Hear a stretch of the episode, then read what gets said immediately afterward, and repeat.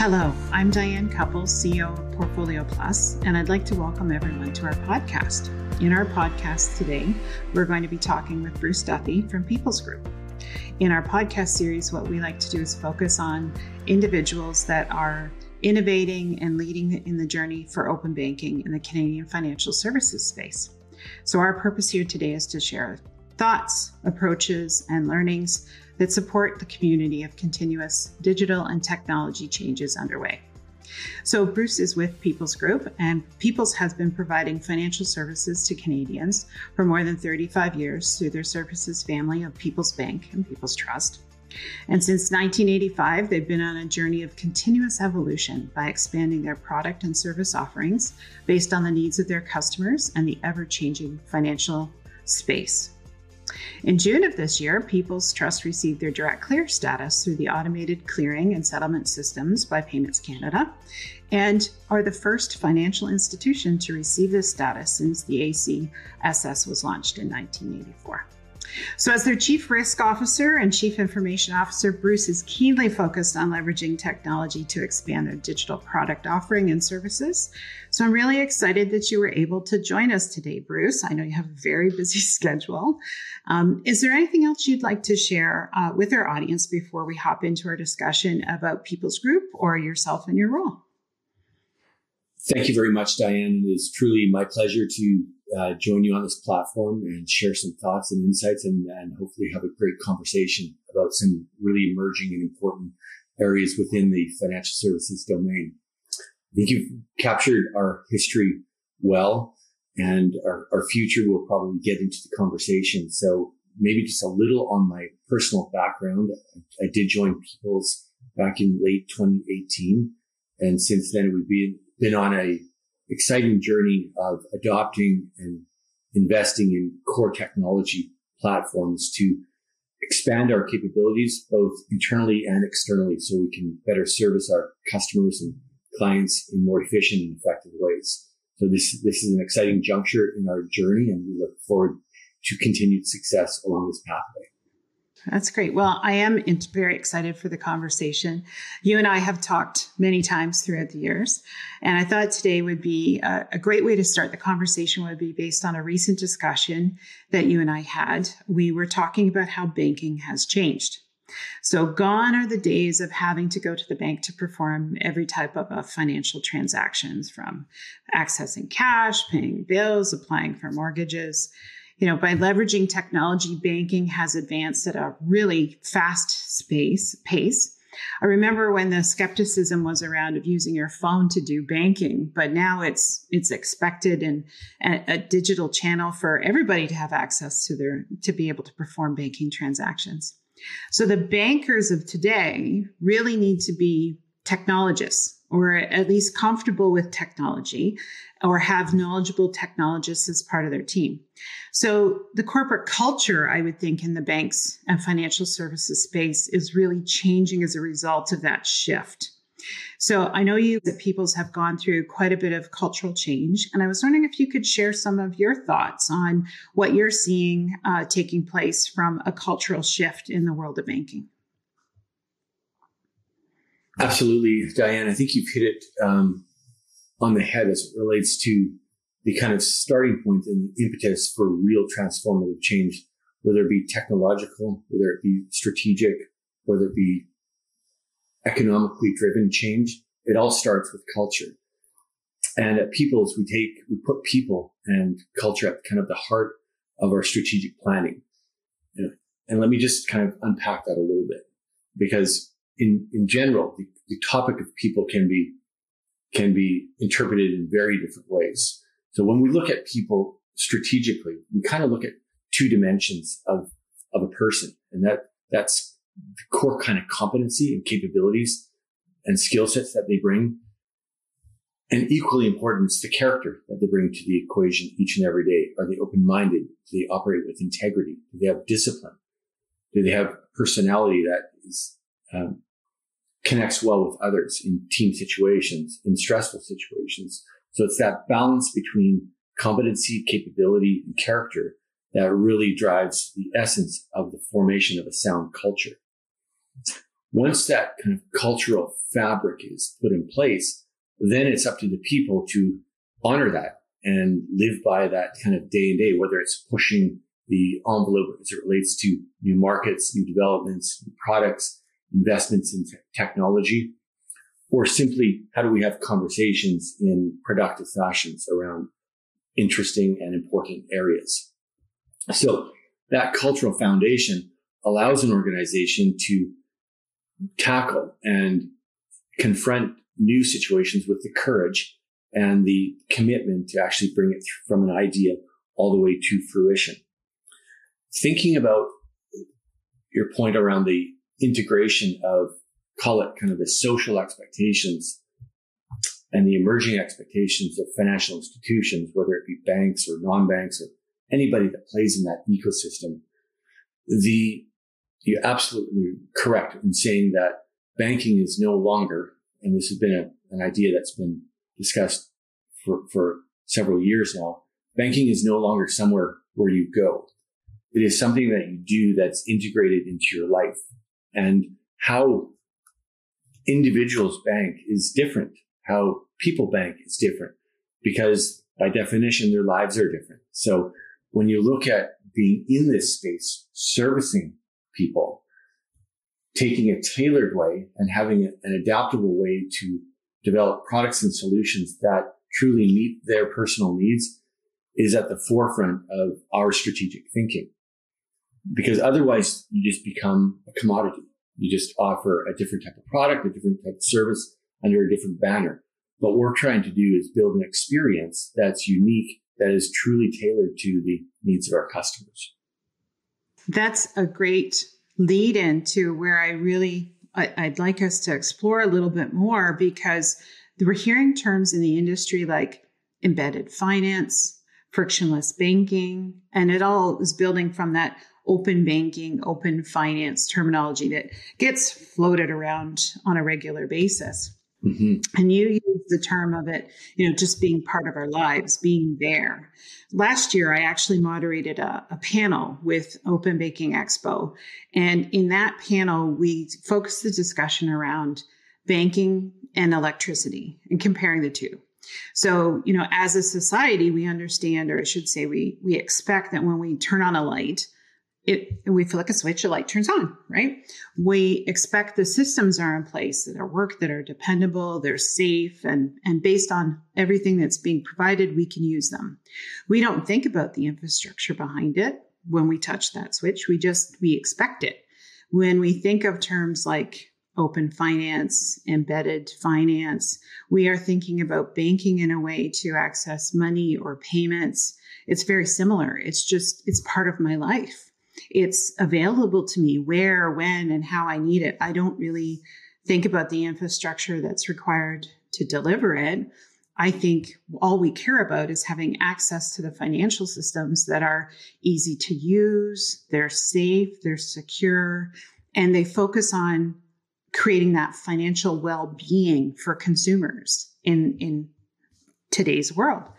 So you've kind of started to touch on that. So maybe can you share your views on how open finance or open banking, whichever term, or embedded finance, whichever term you're comfortable with, can you share your views on how you think that will increase access to financial systems and products? Because you're tying it now to culture and culture being creative and offering new products and being accountable to bring it forward well, what does that enable for you to bring forward from the financial systems and access to products?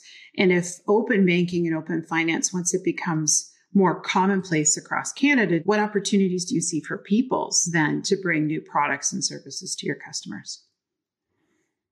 Yeah, that's a very uh, relevant topic, Diane, in this in this current industry because a lot of definitions, a lot of new terms are coming to the forefront on the headlines and the papers and websites. And it's very important that we adopt a common understanding of what exactly these emerging technologies mean. And I'll, I'll start by answering your question by just thinking about the fundamentals of banking first, and then I'll uh, move into how that construct is actually preserved, well preserved but just being manifested in a different fashion through the constructs of open banking and open finance, which are different. And I'll highlight on the key distinctions between the two. Starting with banking as a core, and mentioned this uh, in your earlier s- statements, is that really involves three fundamental a- aspects. One is to have a have a mechanism for retaining a store of value. The second is offering some form of a credit solution. And then the third is the ability and capabilities to move money. Now, each one of those, if you like, dimensions of the banking construct, storing credit and movement of money, then expand in kind of multi-dimensional ways as you look at industries it serves, the people that it serves, the purpose it serves for uh, economics and society. And then when the aspect of an open banking concept enters into this fold, it takes barriers down between existing financial institutions, meaning that the data that's stored in one bank now becomes open to other banks to share and use, which has inherent benefits to consumers because their data isn't only protected and, and utilized by a single entity, but the consumer has more power and influence on their utilization within the financial services ecosystem. Open finance takes that construct and expands it into new industries. So, for example, your financial data, your financial uh, capabilities for integrating between industries like, call it banking and healthcare, like banking and education, banking and kind of X industry.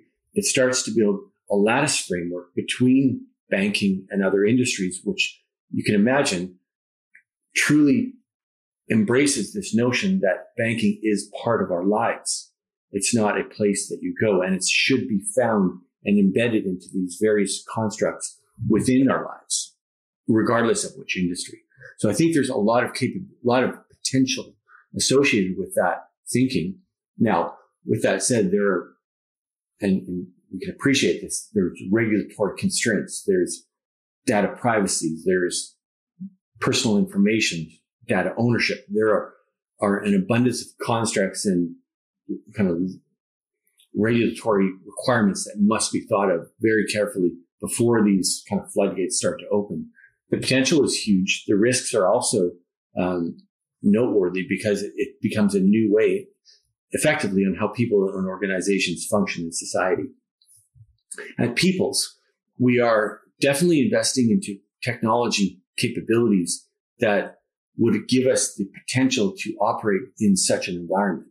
Now, without getting into the details, I think we can appreciate that foundation architecture can be built rigid or can be built in ways that are flexible and adaptable. We're taking um, the notion of taking these models into more of an adaptive culture going forward. So it's going to open up more opportunity for banking to not, to your point, not be something that we do, but part of our whole lives. So as part of our whole lives, I, th- I, see that the, you know, we've always talked about having, we need financial planners and various other things. We need to have a plan for ourselves individually as a consumer. I think there's another aspect that doesn't always get talked about, and I'd be interested in your thoughts on that too, is from a small business and commercial side. So I see opportunity for it to have our small businesses make better informed decisions. Mm-hmm. Because from what I'm hearing you say is, is it becomes part of their lives and enables them access to everything. So instead of, you know, waiting to close their books five days after month end, they could push a button at any point in time and have a complete picture of their financial services. There's an opportunity for them potentially to test market products and see the results of that market uptake really quickly by being able, again, to have access real time to all the financial data, the transactions and the sales. So if we focus on it from a small business point of view, do you see that that will help us better improve the economy from enabling small businesses to be more successful quicker or faster or just more informed? Yes, small businesses are are truly at, at the heart of many aspects of a strong economy and being able to provide sound, secure, reliable, efficient, scalable, simple solutions for our small businesses out there provides an opportunity for these organizations to have strong working capital, to have capabilities for investing into the growth and the protection of their their their business for from a sustainability standpoint.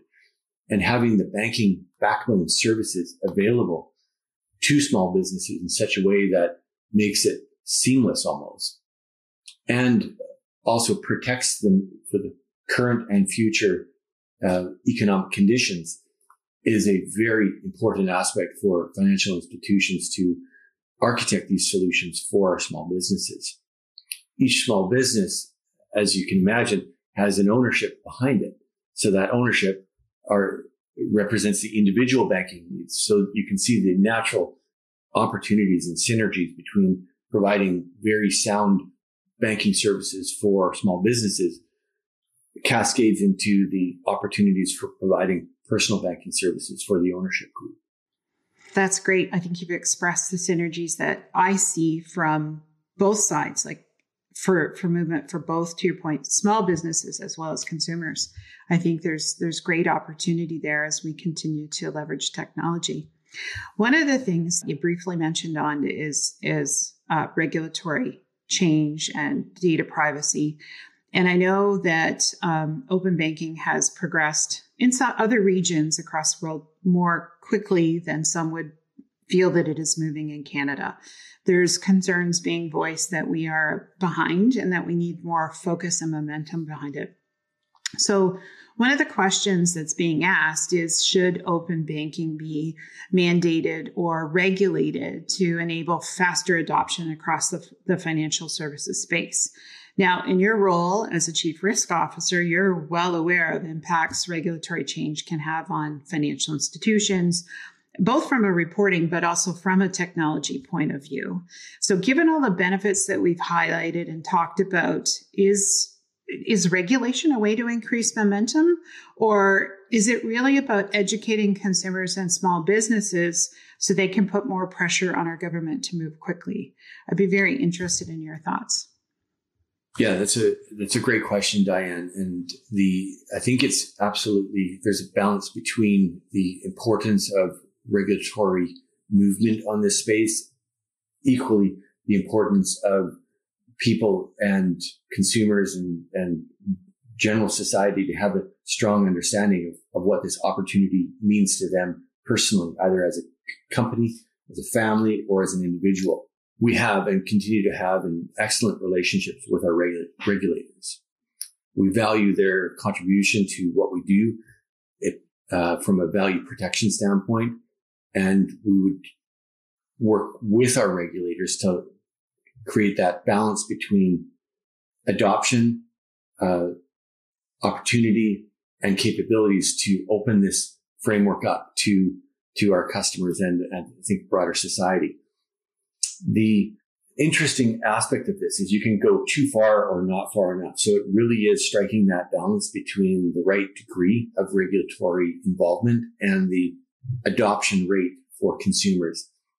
I think playing that kind of middle of the lane road in this situation would be uh, the best opportunity for a healthy outcome for all stakeholders.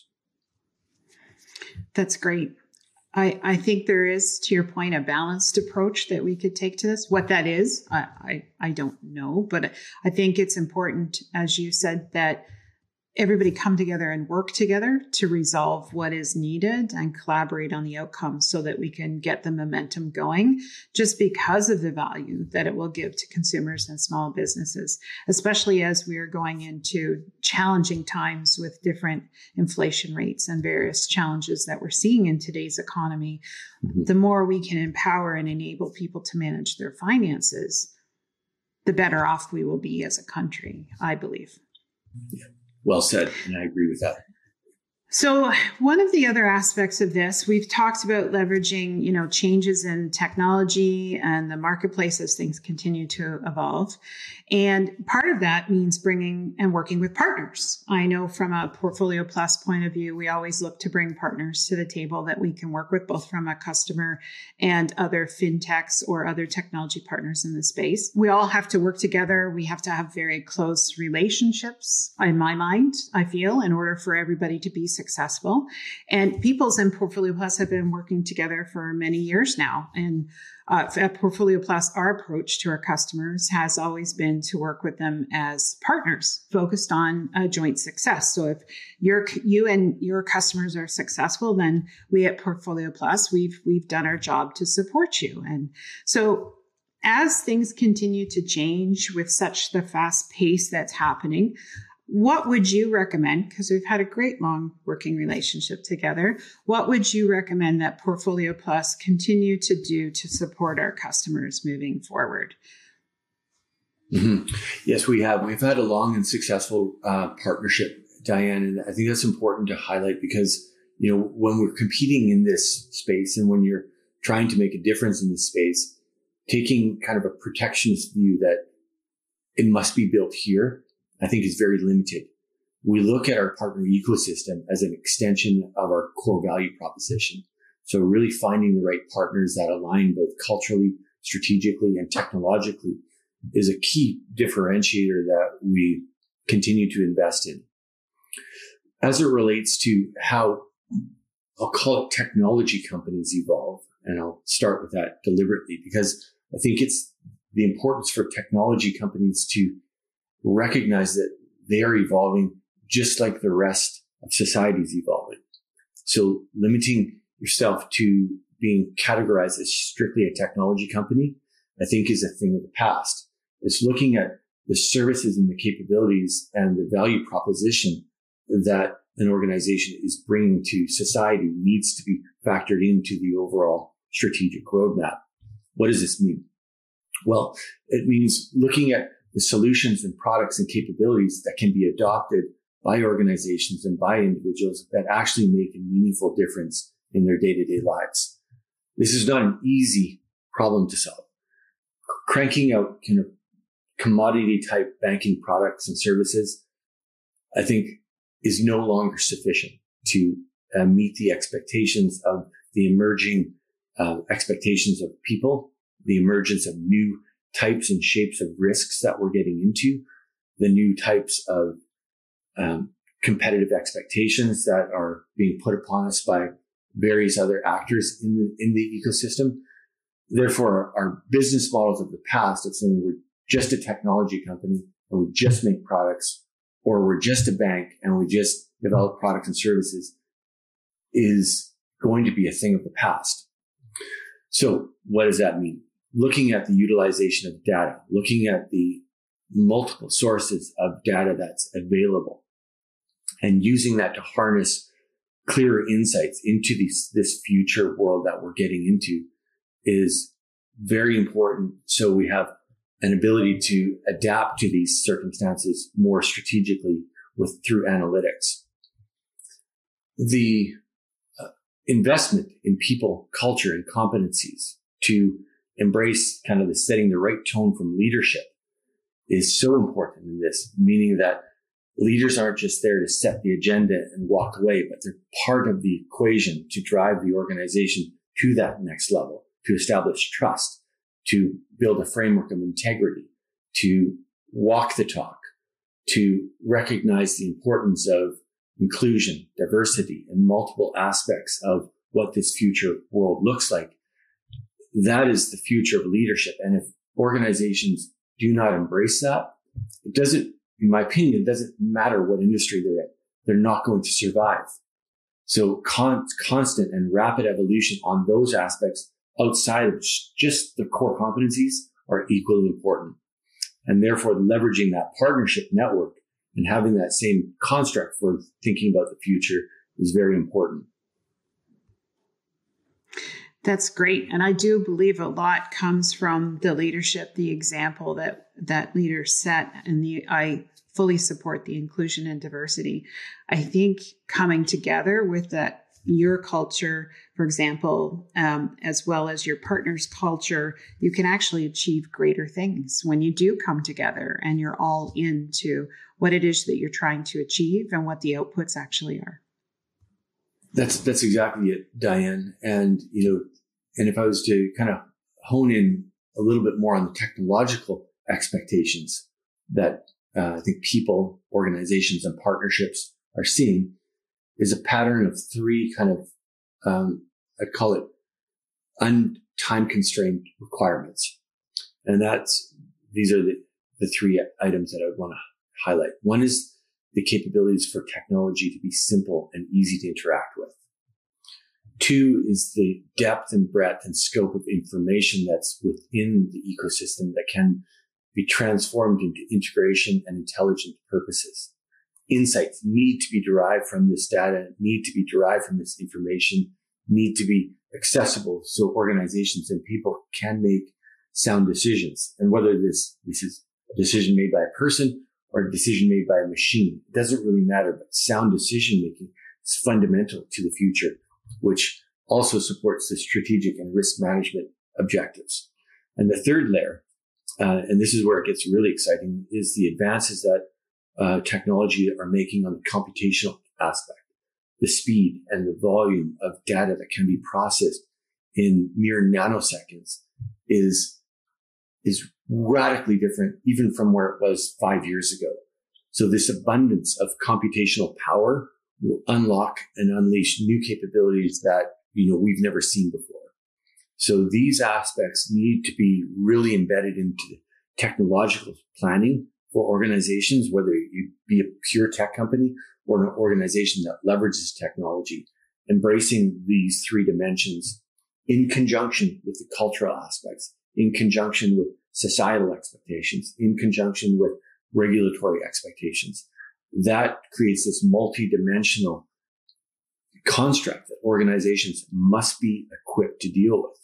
If you strictly rely on a vertical and kind of linear aspect to this thinking, I, I, I question the sustainability of that type of thinking in today's world. I like the way you've outlined those three items because it does speak to really the next stages of where things are going. If we have access to huge amounts of transaction data and processing data, as we've talked about, by looking at that data, everybody can make better and more informed decisions. So, product we're producing, pro, uh, services people are providing, are more efficient and more informed, and you can you can actually be more successful by making those data driven decisions. And that's exactly it. And, and one of the things that kind of um, gets me very uh, you know tuned into the conversation is when organizations are sitting around the table and people are, and say, we need more data. And I question that. Do we need more data? We have so much data, more than they can probably wrap their heads around. So it's the utilization and the datafication of everything that is out there and translating that into information and insights that can be leveraged into real time decision making, strategic planning, risk mitigation, risk management, this, this aspect of, of truly transforming the organization from uh, a linear mode of thinking to a non- non-linear mode of thinking, which is far more aligned with how, how life operates. And uh, the way you've described it, I mean, I, I, know some people think of machine learning as as potentially impacting other people's, I'll say, jobs loosely. But the way I'm hearing you describe it is it's an it's it's not it's to augment, it's to enhance, it's to improve. It's not something we should see as a threat. Yeah, that's that's exactly it, Diane. And I, I think I'm, I'm I've been around long enough to remember the fear that the introduction of email and the introduction of ERP yeah. systems and the introduction of of workflow engines and databases was going to result in a massive loss of jobs and an abundance of spare time for people. now, I think what techno- technology does when embraced properly, and I haven't seen um, any of those, by the way. I, have seen you know more time being uh, utilized, time being utilized more efficiently, but not necessarily an abundance of spare time. the so the aspect of the that of of the adoption and the utilization of capabilities like machine learning as a tool set as opposed to a competing force again goes back to the mindset and the cultural adaptation required for organizations to have a sustainable future so open minded to these types of capabilities is i think very important for organizations to not overlook the conversation today has been great. Uh, while it all started talking about banking, it, it, it, actually has applications across many different verticals, not just the financial services space. Uh, I think that's an amazing statement to connect it all together with what you've just said. It, it's not just any one vertical or another. This can be applied across multiple verticals to help everybody be more successful that's that's that's what we believe is a is a we have a higher probability of of competing if we have that open thinking as opposed to pretending that historical artifacts and historical scenarios are going to just manifest again in the future. I think we're looking at the future from the emergence of this new construct of integration as a way that we have to um, adapt and be prepared for opportunities and, and risks that we haven't seen before. That's great. Well, Bruce, I really appreciate you taking time out of your busy schedule to speak with me today.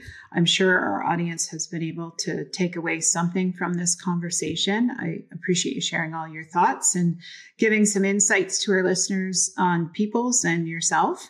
Did you have any last um, pieces of information based on our discussion that you'd like to share before we wrap up? It's been my pleasure, Diane. Always a pleasure to connect with you. And uh, thank you for the continued support. And uh, I don't have anything further to add. I think it's been a great conversation. I've enjoyed your perspectives and sure hope uh, the uh, audience has um, taken a few nuggets away as well.